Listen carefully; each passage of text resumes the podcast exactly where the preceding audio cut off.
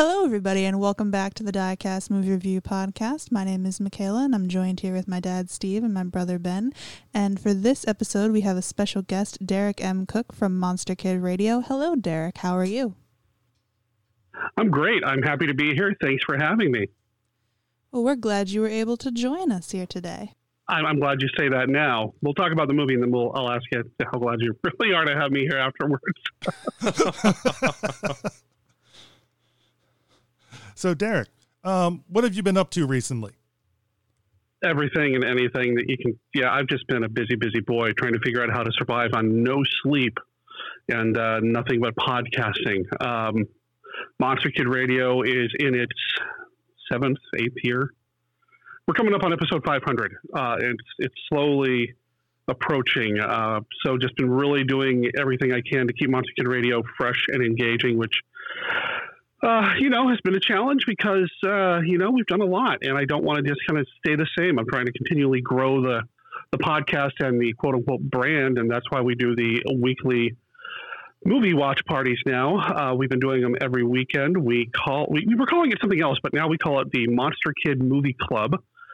And once a week on the weekend, we do anywhere from eight to ten hours of just monster movies and television. It's all free to watch on Twitch over at twitch.tv slash monster kid radio or monsterkidmovie.club. And I don't know when this episode is going out, but by the time this episode comes out, we will have added a second day to doing this on Tuesday nights. We're going to be doing a mini version of that where we show science fiction movies, and we call it the Monster Kid Astronomy Club. And that's, again, part of the Monster Kid Movie Club website. So between those two projects, I've got a short novel that I'm working on, a collection of short stories that I'm working on, finally getting more versions of the Classic 5 game that we play on Monster Kid Radio available for sale just trying to keep busy. You know, just got a lot going on right now. And for listeners that don't know, Monster Kid Radio does a lot of the classic movies, and Derek doesn't just do movies; he also does interviews too, like we do also. And um, so it's a lot of times able to get different writers or um, different people from that classic genre to show up on his show. Like um, you've had um, what Victoria Price, um, Donnie mm-hmm. Dunagan, which we've had on our show. You've also had on your show um, a little earlier than we did. And who else have you had? So uh, I'll answer that question, but first, I'm not doing interviews like you do because you are doing some pretty amazing work. Uh, the three of you over there just knocking it out of the park with the interviews that you've been doing. Uh, but yeah, I've had Victoria Price, uh, Julie Adams, rest in peace, uh, on the show. Some of the Hammer actresses like Veronica Carlson and Martine Beswick, Christopher Neame. So basically, uh, whenever I go to an event and there is a celebrity there that I think Monster Kid Radio listeners would want to hear from, I try to set up an interview with them in person uh, with them, which sometimes can lead to a good five, ten minute conversation, sometimes longer. Uh, like I said, not like what you guys do. You guys have been knocking it out of the park. I know that's not why you had me on the show, uh, just to talk about how awesome you, you guys are, but and your, your interviews are awesome. Oh, thank you, thank you. And um, you also you talked about you have some stuff that you um, writing that you're working on that's coming up. You already have a book out. Mm-hmm. Mark Templar Monster Hunter. Mark Temple, uh, Monster Hunter. You can find it at marktemple.com. Uh, the actual name of the series is Supernatural Solutions, the Mark Temple Case Files. Volume one is out right now. It's a collection of five short stories. Mark Temple is a modern day elimination expert. Uh, he he's hired to deal with your supernatural threats. And these stories are just things that have been kicking around in my head for years to finally get them down on paper was pretty exciting. And there is a second volume in the works as well, where he deals with some more monster issues. They are primarily the, the classic monster archetypes mummies, vampires, a few other things he might not be able to explain, but still kind of work the same way. I'm really excited about where Mark Temple is going to go uh, in the future. And for those listeners that aren't familiar with Monster Kid Radio, we're going to play a short little promo from Derek's show.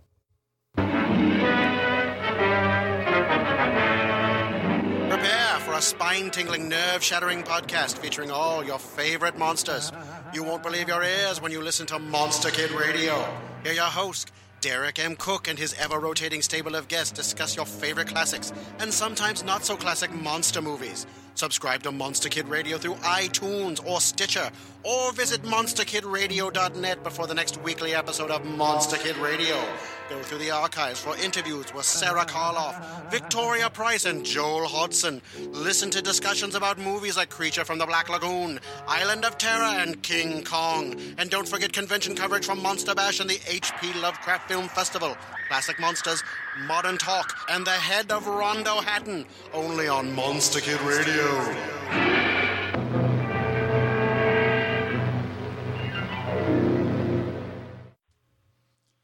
And for listeners wondering how I got started in podcasting was guest hosting on Derek's show, and do we've done um, what about four or five, six movies. I think my favorite one I've done with you is Cave of the Living Dead.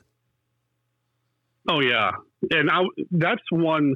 And I kept trying to do like a, trying to come up with a way to do maybe like a, a follow up to that, or maybe even make a series out of. Out of that, because that was a movie that neither one of us had seen. You stumbled across it on Amazon Prime. The title must have grabbed you or something, and you suggested we do it, and that was a blast. That movie is so good. Oh, I know, and it was. It, I, I think um, uh, people I've ran into the, different conventions that know your show when they hear my voice, and I feel sorry for them because they, they hear my voice. They're like, "Oh, you look like that." You know, there's, there's, a reason it's an audio. Yeah, yeah, I got I got that face for an audio podcast, and uh, but the thing is, is they, they I think sometimes when you find these hidden gems and you, and they end up being really good ones, and we get to share that with people out there, I think that's what's really nice, and that's that's the satisfying part is having somebody else enjoy something that they might never have known about. Oh, and that's why I do what I do. I mean, there are so many monster movies out there from the past that have slipped through the cracks. I mean, everybody knows the Universal stuff, the Hammer stuff, Roger Corman, Vincent Price, you know, all that, but there are so many little hidden gems, and maybe not so gem like films out there that have fallen through the cracks, have slipped into weird distribution deals over the years. Um, maybe they were done overseas somewhere. Maybe it was some regional film somebody made and it just never got a huge release. It's fun to kind of dig into the history of genre filmmaking and find this stuff. Cave of the Living Dead, that was a German film, wasn't it? Yes, it was.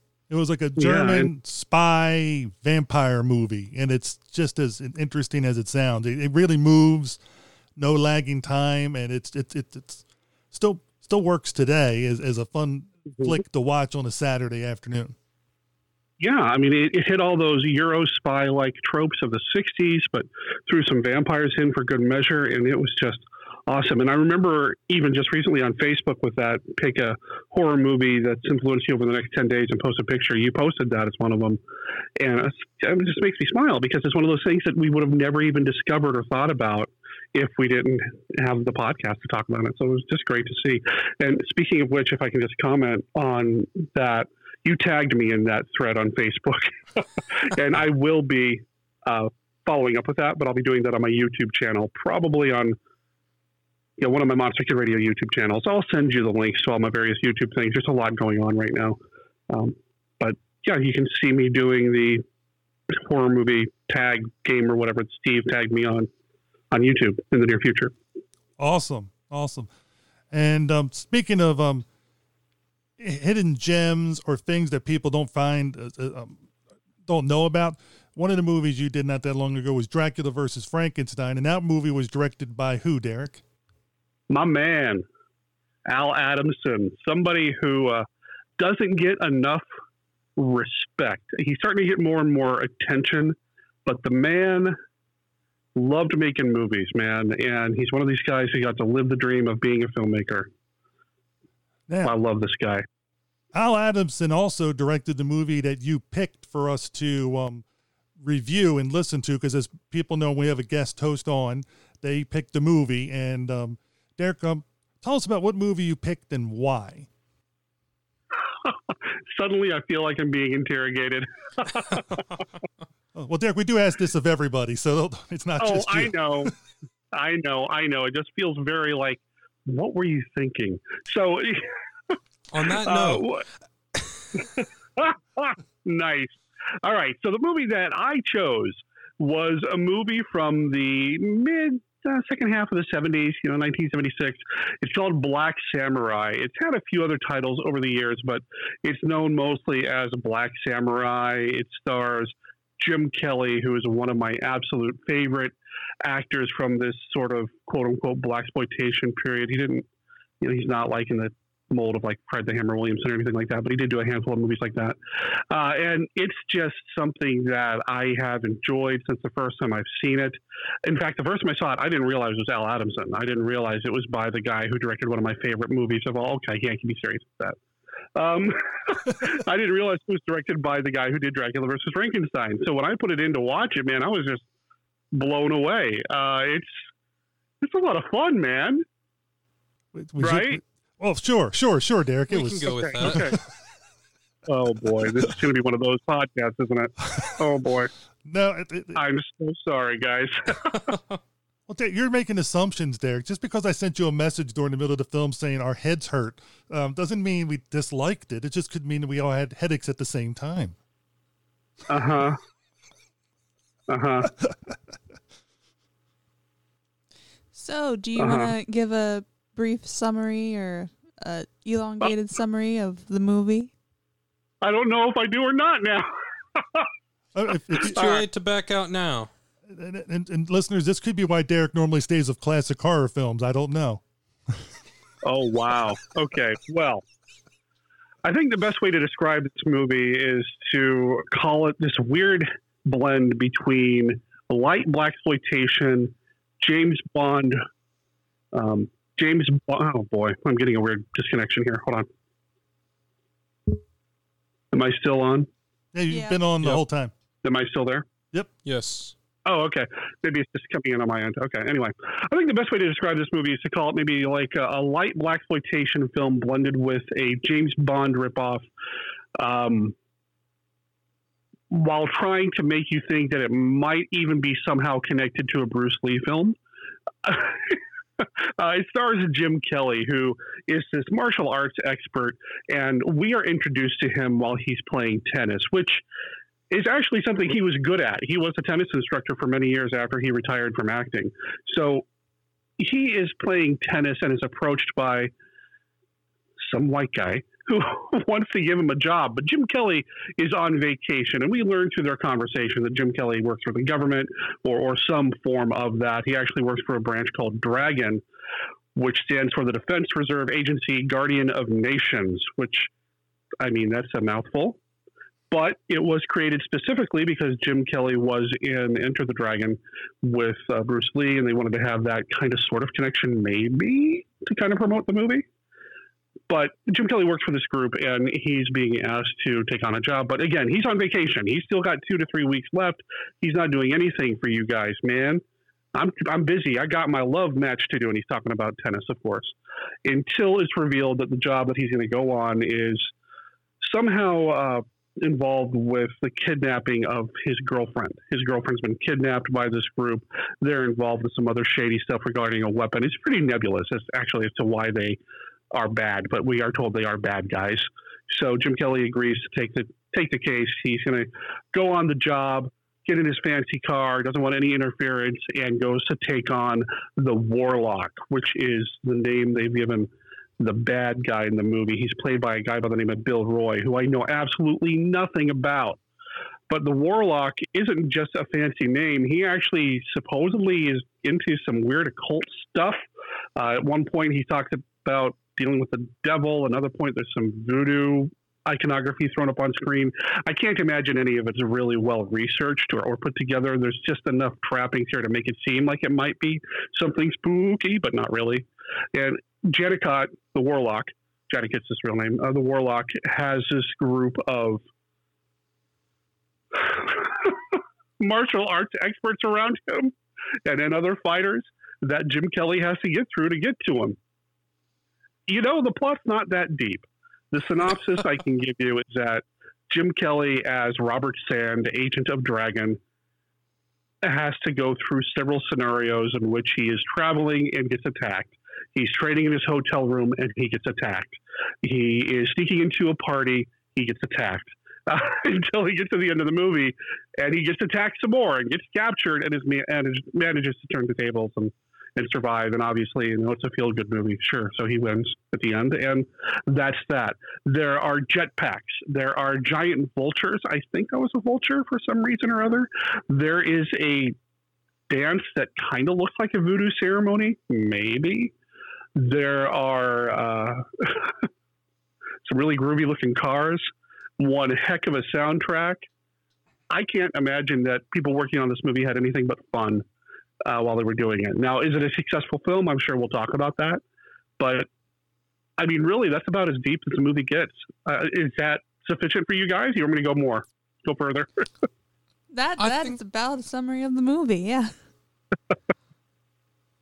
I think that's actually a better summary of the movie than the summary of the movie we read online.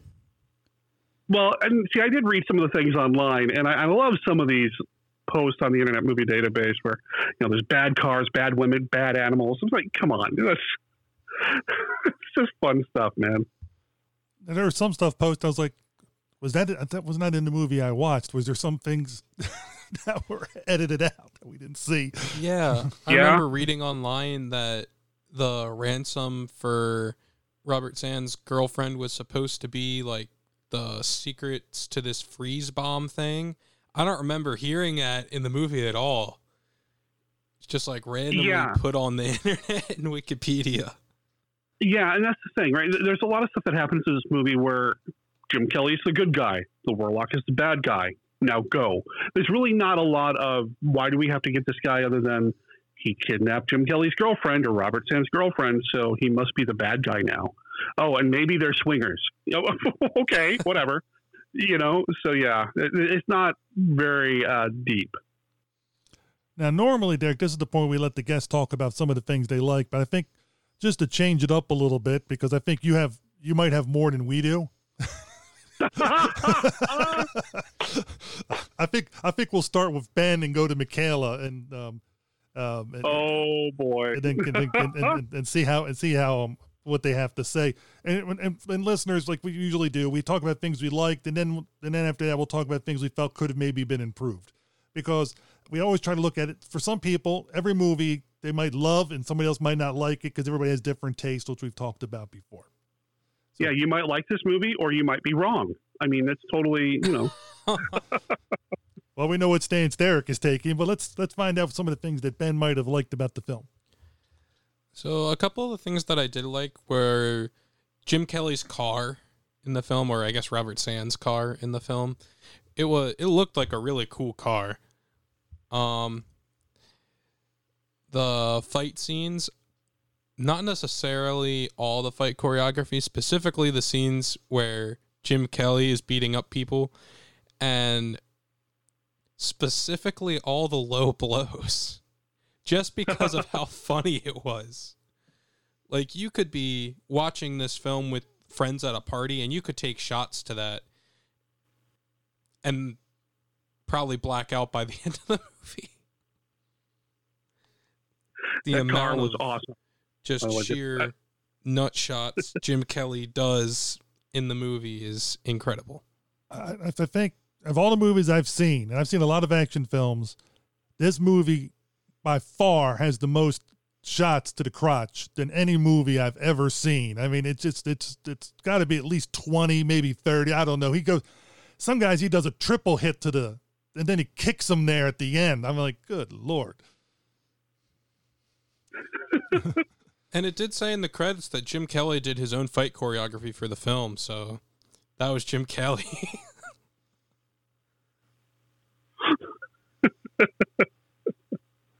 Okay. Uh huh. Well, I, I, I think that you know, like I said, it was just a lot of crotch shots.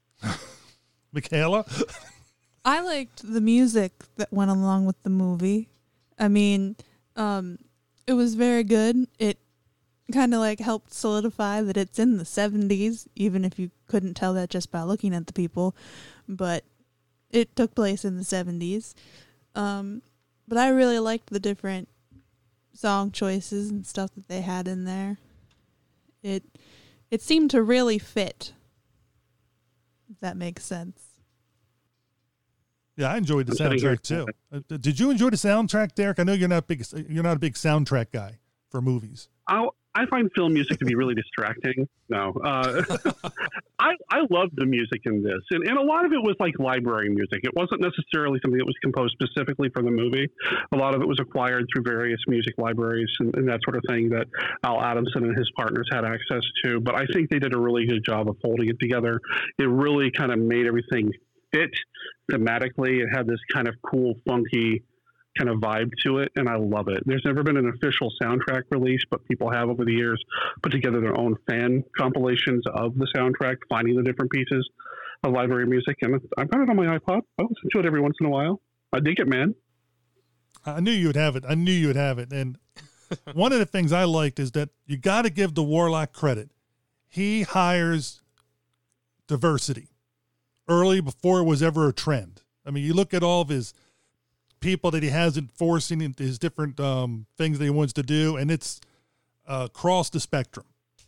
You know, so it's like if if you want to work for him, you're hired. I mean, that's pretty much what it is.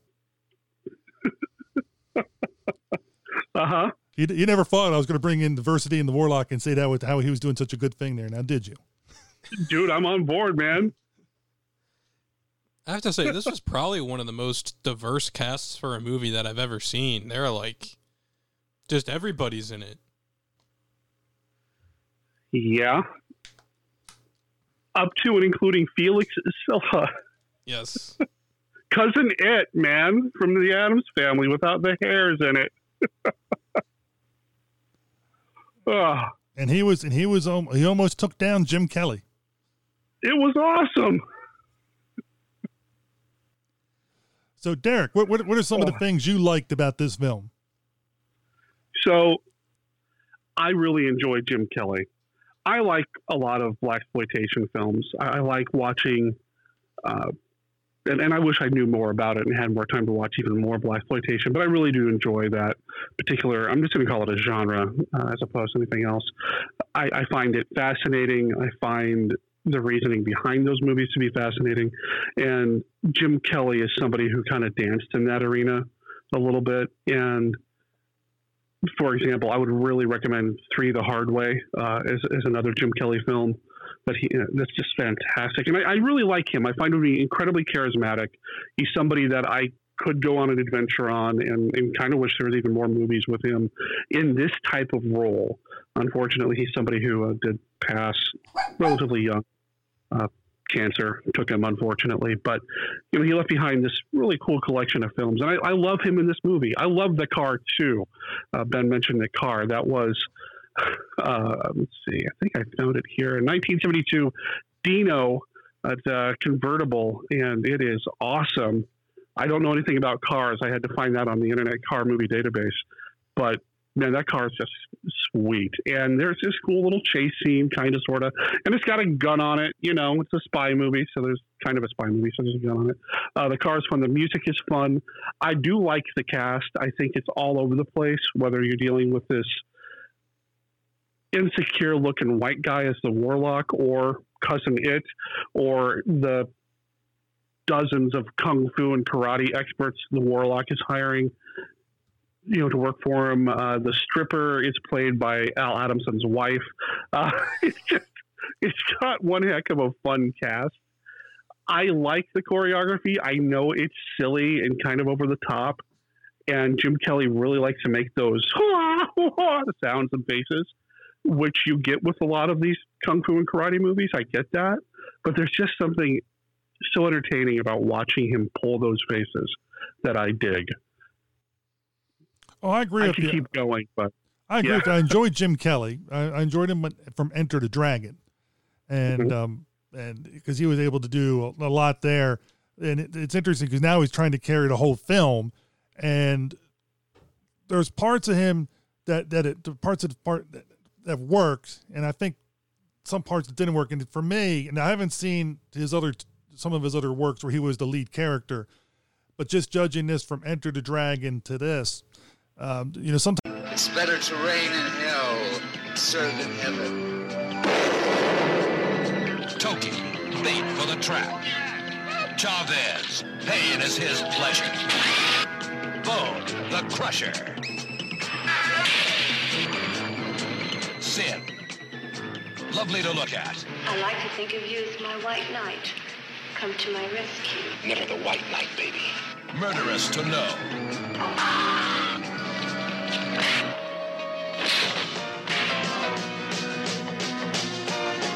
Dance for him. They desire him. They die for him. Pines, which side is he really on?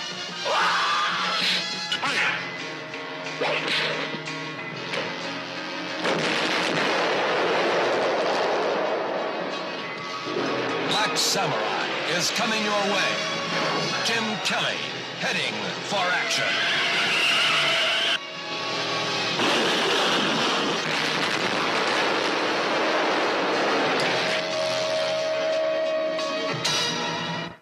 So that was the trailer for the movie.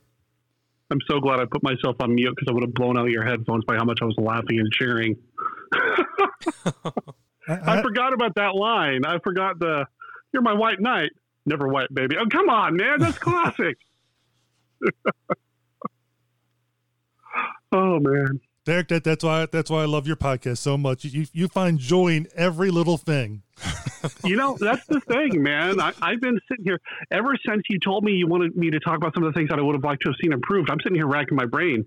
I don't normally talk about the downside to a lot of these things on Monster Kid Radio, so this is going to be an interesting uh, uh, bit of mental gymnastics for me to try to get there. But I'll get there. I'll get there. Well, again, we're not talking about things like you didn't like. It's like sometimes there could be a scene that could have mm-hmm. been expanded a little bit better to even give you more enjoyment. Oh, okay, okay. See, I'm trying to find a way for you to, to help you to help you with that mental gymnastics. Well, I, I have a few comments, and I'll, and, and I'll get there when it's my turn to speak. Well, actually, I, I I think going to considering where we're heading into in this part of the review, I think we'll let you go first because it, it- it's like the reverse dynamic. Okay, fair enough. Fair enough. So there are a few things that I would have liked to have seen improved upon, and uh, Al Adamson sometimes has an issue when it comes to audio. He shoots so quick and dirty and fast that sound is sometimes not captured very well. Sometimes you have to rely on looping audio in the studio later, or it's just not recorded very well to begin with. And there are some inconsistencies with the audio there. And of course, I'm an audio guy. You know, I did the I do sound work on movies. I do the podcasting. I've been doing audio for 10 plus years. So, of course, I'm going to pick up on that. So, that's one thing that I probably would have liked to have seen corrected. However, the biggest thing that I would have liked to have seen changed in this movie, and this is an issue that I have with some of the movies that I absolutely love. There's a particular slur that's used in this movie more than once. I'm not going to say what it is because I don't want to flag your podcast, but you know, with any kind of having to put parental warning or anything like that on it. But there, there's a name that is thrown up that certain people are called a couple of times. It makes me uncomfortable. And I know it's the 70s. I know it's quote unquote a different time. And I understand. But we've grown so much past that. And whenever I hear that in a movie, even in a movie of this time, that it just it makes everything come to a screeching halt for me for a second. Um, this is a word that is used by the villains and the good guys a couple of times. Jim Kelly calls uh, the guy that he's fighting at the end. Ben was talking about that that fight at the end with Bone, uh, played by Charles Grant. Robert Sand and Bone are fighting back and forth, and at one point Sand calls Bone this name, and and I get it. Again, it's the '70s, and it's you know a thing, but it it, it bothers me still. Um, so I, I would have liked to have seen that removed or excised but I know it's hard to do that without really kind of altering the history and blah blah. And, you know, go. Can I move on? yeah, I think I think you covered it. You know, you're, you're and Yeah. that kind of stuff. So it's it's it's uncomfortable. yeah, and, and we heard it. It, it was in the um, the initial car chase scene, and we all looked at each other, and it's like, Yeah. oh yeah, you could tell this was filmed back then. And of course, the the guys that Yeah. said it all suffered. Um, um, They exploded. Yes, They exploded. well, you know, and it's one thing for the villain to say it because it's a bad thing for people to say. So I have the bad guy say it. I, but it's still kind of a cheap way to kind of. Anyway, moving on. Uh, sound that issue. I would have liked to have seen maybe a little bit more magic. you know, he's a warlock. There's voodoo. Give me something really spooky. Give me something supernatural. Make us question whether or not the devil really did tell Janicot who Sand was, like he said he did. I, I want to know more about that. I wanted to see. And I would have loved to have seen more. I'm sorry, go ahead. no, you go. I was gonna say, and I also would have liked to have seen more between Sand and Pines. There, Pines is this guy who works for Dragon. He's Sand's hookup. He gets him the invitation to Janicot's party. He turns up at these weird moments that make Sand think that maybe Pines is in on the whole thing. Maybe he's not to be trusted. I would have liked to have seen more with those two. I'd like to believe that if this ever became a series, a franchise, or whatever, there'd be more with Pines and Sand doing stuff together just to kind of have that uncomfortable kind of relationship. They're they work together, but they still kind of rub against each other the wrong way. I would have liked to have seen more of that. Yeah, I can understand that. Uh, Other than that, this movie's perfect. I wouldn't go that far. You, you, you almost Uh, you almost caused me to fall over when you said that line. Of course, then I remember you really loved like things like Manos The Hands of Fate and other I do. and other things. So it's and I just remember okay, this this is, and that's what I was talking about. People that are listening, we're we're you know I know some of you guys are going to really love this film going in, and we're we're just talking about things that we felt that could have made the, the viewing experience better for us, and we're not you know and again we're we're trying not to say like certain things are terrible because like like Derek said, they, they actually made a movie which most people are never able to do, you know, and so there's only a few people that have actually made movies all the way through. So it's you know, and, and it was also a low budget film. Yeah, and you know, this is something that I've always kind of believed and, and tried to keep in mind through all the different movie podcasts that I've done over the years, not just Monster Kid Radio, but my previous shows as well. Every movie is going to be somebody's favorite, right? Every movie out there has got its supporters and its fans. That said, I can't think of any movie that I would consider perfect. There's always something you can do a little bit differently to make it just a little bit better. So I'll leave it at that. I would like to say one thing I felt they could have improved upon in this movie is giving uh, Jim Kelly actual samurai weapons. You see him practicing in like the one hotel room with a sword and nunchucks once, and then you finally see him get a sword again, and he gives it away to Oh, that's right at the end. So yeah, that's right. it doesn't it doesn't make sense to me why they call him the black samurai if he doesn't use samurai weapons Uh, Yeah, because I remember when I said they got to the big fight scene, I said they somehow got to get him a sword, and then when I saw Sin had the sword, I'm like, oh, he's going to get the sword, and, and there's like 50 goons that he's got to fight. I'm thinking this is going to be good. This is going to be good, and then he uses the sword to cut Pines free, and then gives Pines the sword, and that's it. And I'm like, what? What? And we're all sitting there together, and I was kind of like, called it. They don't have the budget for the blood. and That's yeah. I was about to say this. Like you know, that just means you have to do more, even more special effects and more blood and and more choreography if you bring in bladed weapons into it. He used a pole. He used a spear-like thing, kind of, sort of, at one point. yeah but how that's did he get something, it right? how did he Oh, get it yeah. yeah, like the scene it where he put it in. gets it just isn't in the film. It's almost like those old cartoons, like sword or, or, or spear, and a boom, and it pops into his hand. Like he had a magic gauntlet or something. It would, you know, That's where the magic was. That's it. Yeah. but it's with the wrong guy. Yeah. True. I mean, he was pulling gadgets all out of his. He was pulling gadgets out of his pants like there was no tomorrow. Yeah. he starts getting these gadgets like really in this last part of the movie. Like he pulls out what look looks like lipstick and uses it to burn a hole through the rope to free himself and then later he pulls something out of his pants and it's a flamethrower apparently. So maybe that's where he had the the spear. I don't know. You know, like it, it, it grows. It opens up and it grows on impact with air. I have no idea. but the nunchucks, they show him practice, like Michaela said, with the samurai sword and the nunchucks. Now you could do the nunchucks and not have to go crazy with the special effects budget, but to show him and establish that he is proficient in those weapons, and then never to use said weapons again in a fight was was um a little um of a letdown yeah, it was, It a, was a letdown. I was letdown. expect I mean, it's like Chekhov's gun. You're gonna you're you're establishing these things early on. You expect the payoff to be in the big fight scene. It could also have been that just Jim Kelly didn't feel confident enough using them with the stuntmen or something and decided not to do it. You never know. He could have just been like swords and nunchucks, they're just not my thing. I'm a different type of martial artist.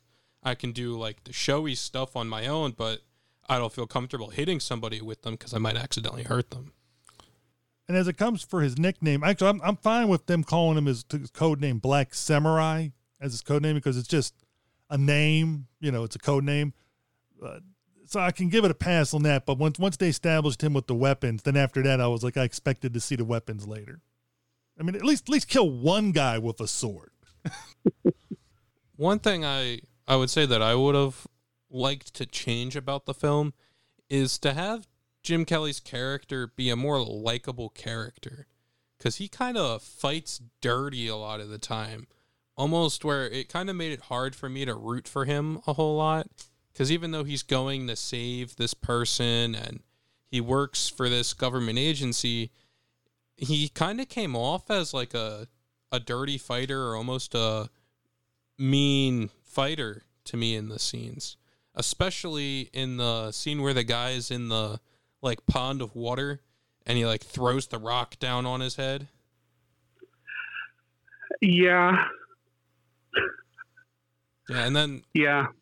the scene where he's fighting um I think you said the character's name was Bone where he's imitating Muhammad Ali where he's really Mhm. just like trashing this other guy and I almost when we first saw it we thought that was the villain character talking to him and we didn't realize until he started talking about his footwork and stuff that it was Jim Kelly's character saying that cuz it sounded like something that a villain would say to a heroic character.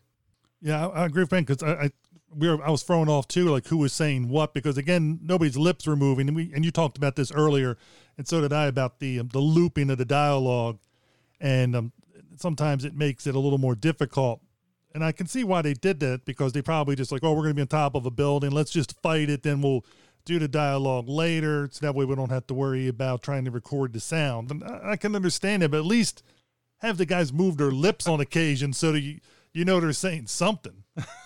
Sure. But there's one thing about this film that Derek did not know about going in. And, and Ben and I would, would have told Michaela about ahead of time. There's a certain thing Michaela does not like in any film, and I'll let her pick up now. There are a whole bunch of snakes. And it's a stupid way for them to keep snakes because the only thing keeping the snakes from getting out is a gate. The snakes can go through Bars. the gate.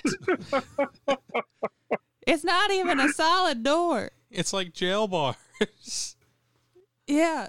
It's very stupid. These are the most stupidest snakes ever because they can't. Oh, there's a whole, there's this big open gap. Oh, we can't go because you know it's a door. the other thing is, this isn't a very effective way to use snakes as a weapon because snakes in the dark are colder and they're cold blooded animals, so they move a lot slower. So the odds of them actually being able to go around as quickly as they did are very slim. I don't know what else to say about the snakes. I mean, it, with, with the, the trailer does. When I go, it's not the trailer. The Wikipedia does say there's bad animals. When I need, I think what they we thought bad was like in good and evil. It's like no, Uh-huh. the, the, these snakes were like I said, were just so dumb they couldn't figure out how to escape through bars. Did you ever think? did you think about that, Derek, when you were watching it? No, I didn't. I I did not. Um, but you're right. It is ridiculous. I mean, all they had to do was have a solid door, a solid door, and it would have been, a, you know, with maybe a little panel top so you can like open up and look inside and shut, and that would have been fine. But it's like, uh, oh It's well, it's a gate. it's a gate. One other thing that I thought could have been improved was establishing where they are. Because supposedly they were supposed to be in all these different places. And I thought the whole time they were just in California. Like, like that confused me so much. I think Michaela, you were thrown off one time. You thought they were still in Hong Kong or something. Yeah, it was it was very confusing as to like where they were. Yeah, because we parts. they started off in like Hong Kong, and then a couple of scenes later, there's this mariachi band, and we were like, they do mariachi in Hong Kong. we were like, what's going on? And I had to tell them, no, they're, not- they're in California. And, and they're like, when did they get to California? yeah, we were we were basically like, why? I thought they were in Hong Kong. and I never, I never picked up on the scene when they ever got to Miami. I mean, I know it says it in the, the thing. Like, I was like, when did they get to Miami? And I when get- did they leave Miami for California? I guess that might have been when he was playing tennis. I Bec- thought they said he was in Mexico. I, I don't know. It just needed a title screen, you know, like like where location is, and it, it would have been fine. It, it, you know, something pretty simple to do, so we knew where he was at. Yeah, um, you know, again though, that goes. I feel like to the filmmaker. You know, Al, there's a really good documentary that came out. I think was it last year, the end of last year, about Al Adamson. There's a big box set that came out. It's pretty much every Al Adamson film in there, and I don't have the box set, but I did watch the documentary, and it really kind of dives into his background and explores that he really didn't like horror movies or these types of movies. He just liked making movies, whether it was something that he made money or not, that was the biggest issue. And he just liked cranking these things out and being a filmmaker. And maybe slowing down to establish where they were just wasn't something he was interested in doing. Let's just crank this one out because I want to make the next one and I want to make the one after that. You know, I don't know. So you're saying he's more of a later day Ed Wood? I don't know if I'd go that far. Um, I think I think Al Adamson had a little bit more going for him than Ed Wood. And I like Ed Wood, don't get me wrong. But I think he's better than that. I would say one thing that I did. I know this is dislikes, and I get angry when people talk about disli- or likes during dislikes. But since we've been talking about him, one thing I did enjoy about the movie was it didn't take itself too seriously. Like it mm-hmm. wasn't trying to be James Bond, where it built suspense and definitive plot lines and like a strong emotional attachment to the characters. It was a little goofier, a little bit more like we're just gonna roll with it and it made it a little bit more enjoyable like if it had tried to take itself too seriously and rely on the acting more i don't think it would have been this good of a film i think it would have been a worse film but I agree with you, Ben. It de- definitely it, it, the the Al Adamson knew what he was doing in that sense. Like he wasn't taking himself seriously. The, the, the dialogue, whatever, just just go for it, and and trying to make he tried to make a fun picture. Now, did he succeed in that or not? Is the interesting thing. So, Derek, would you recommend Black Samurai to the average person? I don't know any average people in my life. I don't know how to answer that. Well, to the to the general audience, you know, it's uh, to the general audience of this podcast, yes, I would wholeheartedly recommend it. Good. I, I like Sure. that. You I did not. You recommend it. did not do a yeah. Jeff Owens on me where he had me watch the pirate movie and then didn't recommend it. I'm like, what? How could you re- pick a movie to not recommend? I like a person that stands by their pick and stands by their convictions. Derek, you have That's- my thanks for that. That's right, man. There you go. Okay, Ben, how about you? um i don't think i would recommend this movie to a What?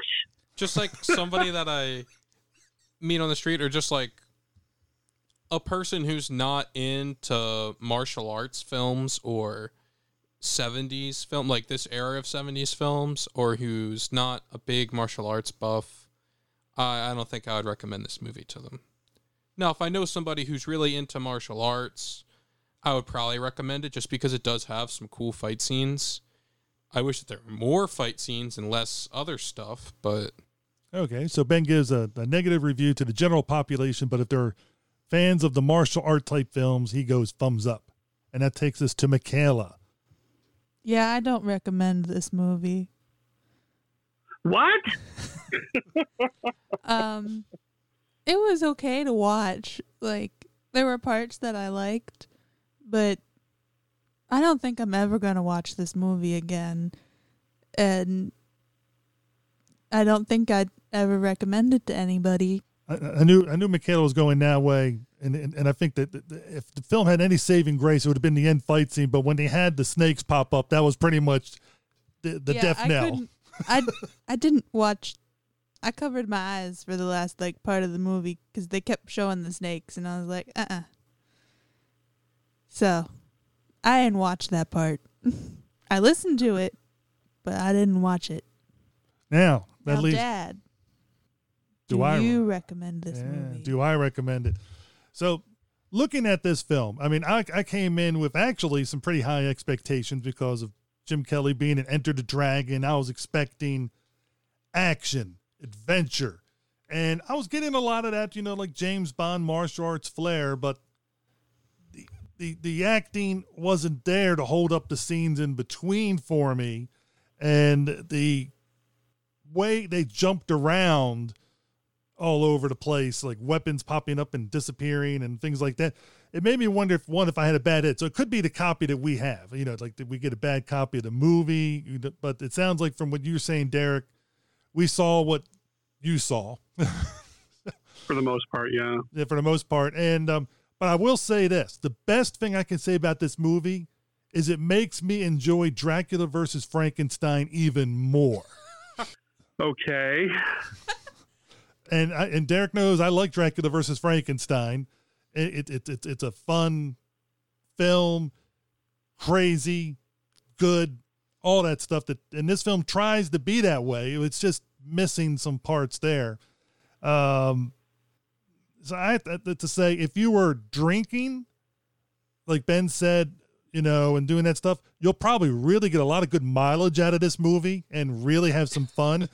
Um, put it on when you have a party going on, and that way you can just watch the fight scenes when they're kicking in and um, and, uh, and and really enjoy it. But if you're watching it just by yourself, I think you're gonna. I think it would be a not recommend. But if you're watching it as a party film, I would give it a recommend if you're if you're with the right group of people.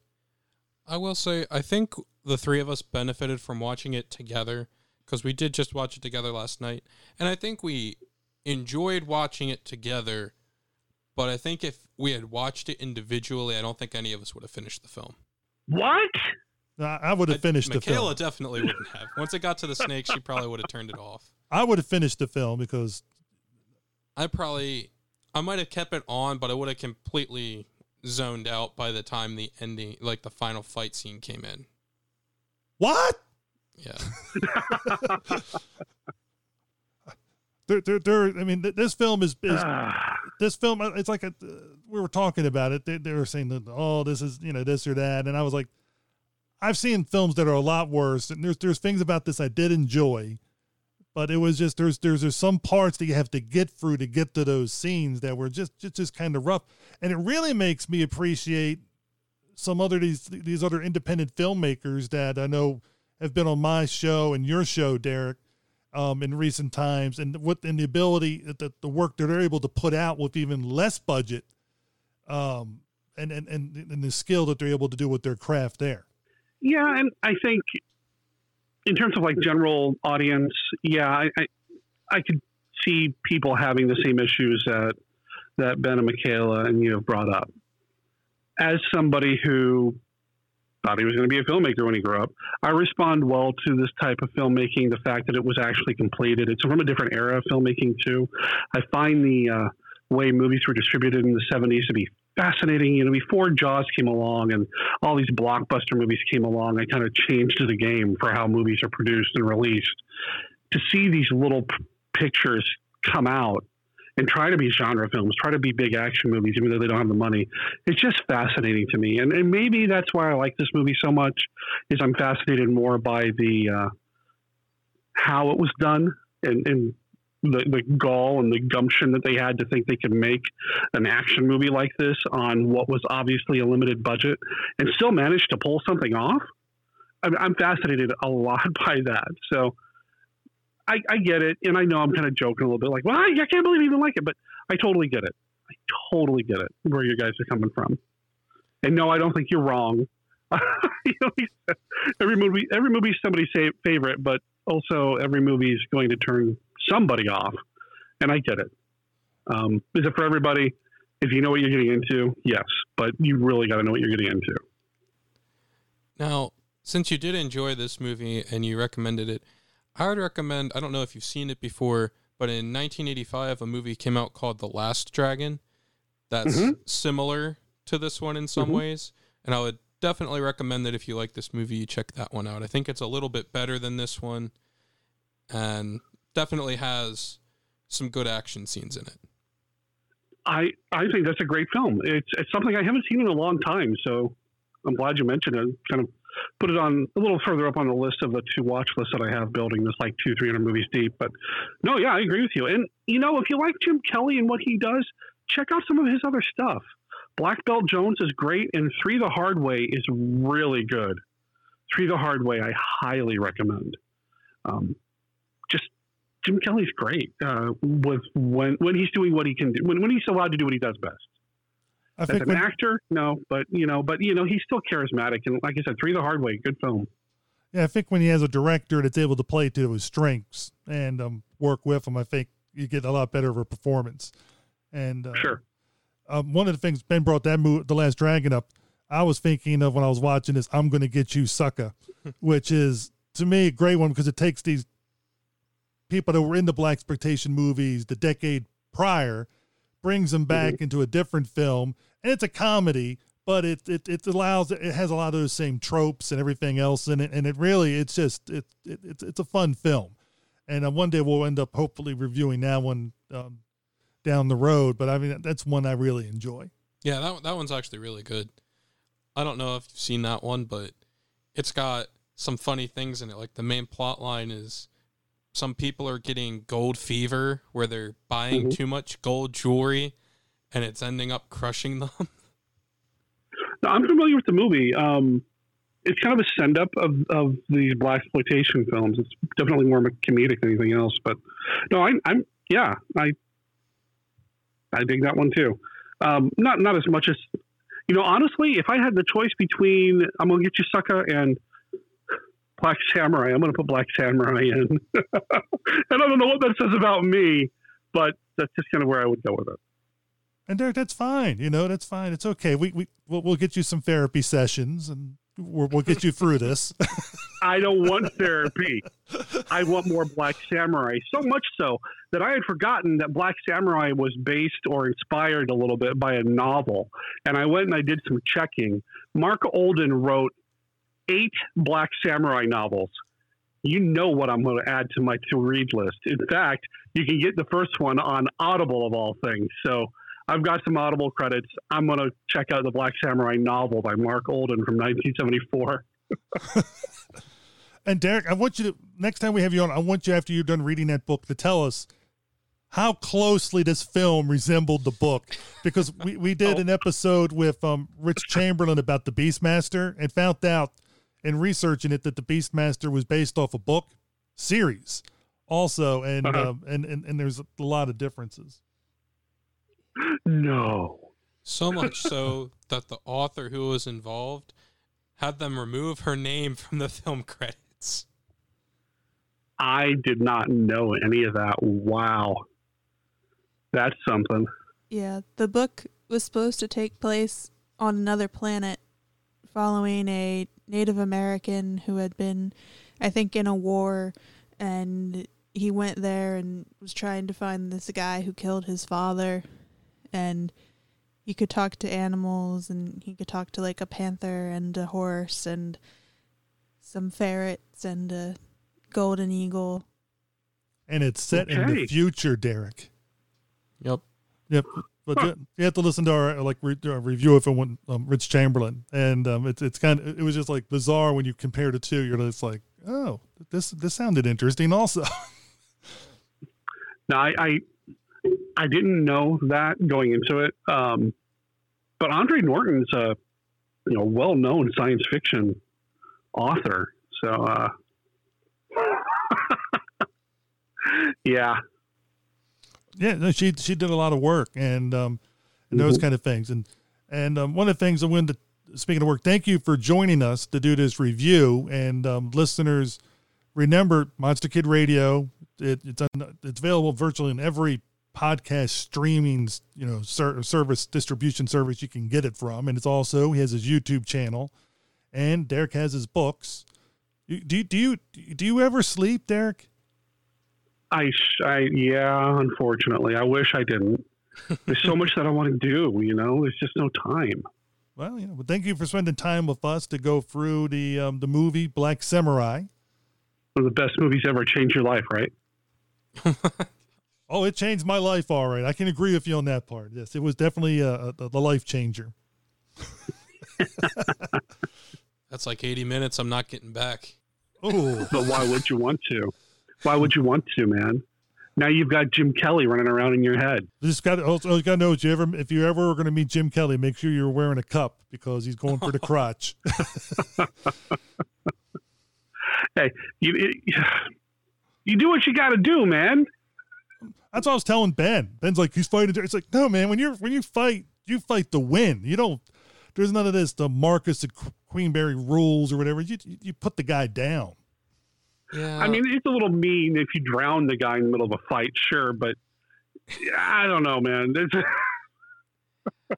I, w- I I will mean- tell. I will say this. After that, that fight scene with the guy he dropped the rock on, I kept saying, "I'm waiting for the quicksand moment." And Ben said, "Quicksand's too expensive." I said, "No, quicksand's cheap." And in this film, I'm just waiting for quicksand to show up. yeah, could have used some of that, sure. I mean, I just felt that in a movie where he's supposed to be like the heroic character and a government agent, that it would have helped develop his character more and help the audience more if he hadn't done some of those things, because it would have built the character a little bit more. And Derek, what are some ways that people can follow you and your show? Well, you mentioned it already. You know, Monster Kid Radio. Just do a search for Monster Kid Radio. I'm all over the place, but you can go straight to the website if you want. It's monsterkidradio.net. Uh, we also have a Twitter and a Facebook. Just look up Monster Kid Radio there. That's probably the uh, easiest way to find the podcast. Uh, the podcast is on YouTube at Monster Kid Radio slash. I'm sorry, YouTube slash. Ah, one more time. How about YouTube.com slash Monster Kid Radio? Uh, which is the main YouTube page for the podcast. However, I recently launched a secondary Monster Kid Radio ish YouTube channel as well, but unfortunately does not have a fancy uh, URL yet. Uh, I don't have enough subscribers or video content there yet to warrant that. But if you look up Electronics Service Unit number 16, you'll find it which I know is uh, a mouthful at this point, but eventually I hope I can get a shorter URL. And that's where I'll be answering Steve's challenge for the pick 10 horror movies that have influenced you Cool, thing Ben. that he did on Facebook. And Ben, So- what are ways people can follow our podcast? You can follow us at Diecast Movie Reviews at Instagram.com. You can also follow us on Facebook at Diecast Movie Reviews Podcast. Uh, and I believe we are now launching a Twitter page. Would you like to speak about that, Dad? Sweet. Yes, we it's Diecast Movie Review Podcast. It's, we have a Twitter. I'm not really good with Twitter. No, but neither one of my two younger kids, who are very much more proficient in Twitter than I am, wanted to step up and do it. I hate Twitter. I've never tweeted. So bear with us as we as I as you know I try to explore the tweet. well, I'm trying to find a joke here and I've got nothing, but there's got to be a joke there somewhere, right? Oh, My kids say that just looking at me makes them laugh. So I mean, it's just I'm just a walking joke. Wow. well, thank you, Derek, for joining us here today. Do you really mean that? Are you Yes. really appreciative of it? Really? Even though I brought this movie to the table? Yes. Got to experience all kinds of movies. I mean, it was it was an okay movie up until the snakes. If the snakes hadn't have been in it, I might have recommended it. But the snakes were in it, and that was the last straw. Fine. Yeah, because uh, Ben and I both had to profusely tell her we did not see this movie before. We did not know there were snakes. So she was giving us death stares. I said, "It's all Derek. It's all Derek." If I had known, if I had known. You see, now I almost would have recommended the movie because he named the vulture Voltron. And I'm a big Voltron fan. and when I heard that, I was like, oh, Voltron. Why was that? What? I don't under. Uh, there are some things in this movie that make no sense, and that's one of the reasons why I love it so much. uh, there was times I, I, I turned to Michaela. I'm like, "What?" And she said, "Dad, don't try to think about it. Just don't, just don't think about it. Just let it flow. Let it flow. Just let it hit you in the crotch. You'll be fine. Oh yeah, thanks, thanks. This movie's just as good as a crotch shot. Wow. Well, thank you everybody for joining us for this episode of Diecast Movie Review Podcast, where we reviewed The Black Samurai. Um, we hope you enjoyed the podcast, and maybe we'll check out the movie. Um, or you maybe you've already seen it and now you're angry with us, but uh, we hope not. Um, so stay tuned uh, for our next episode to see which movie we'll pick next.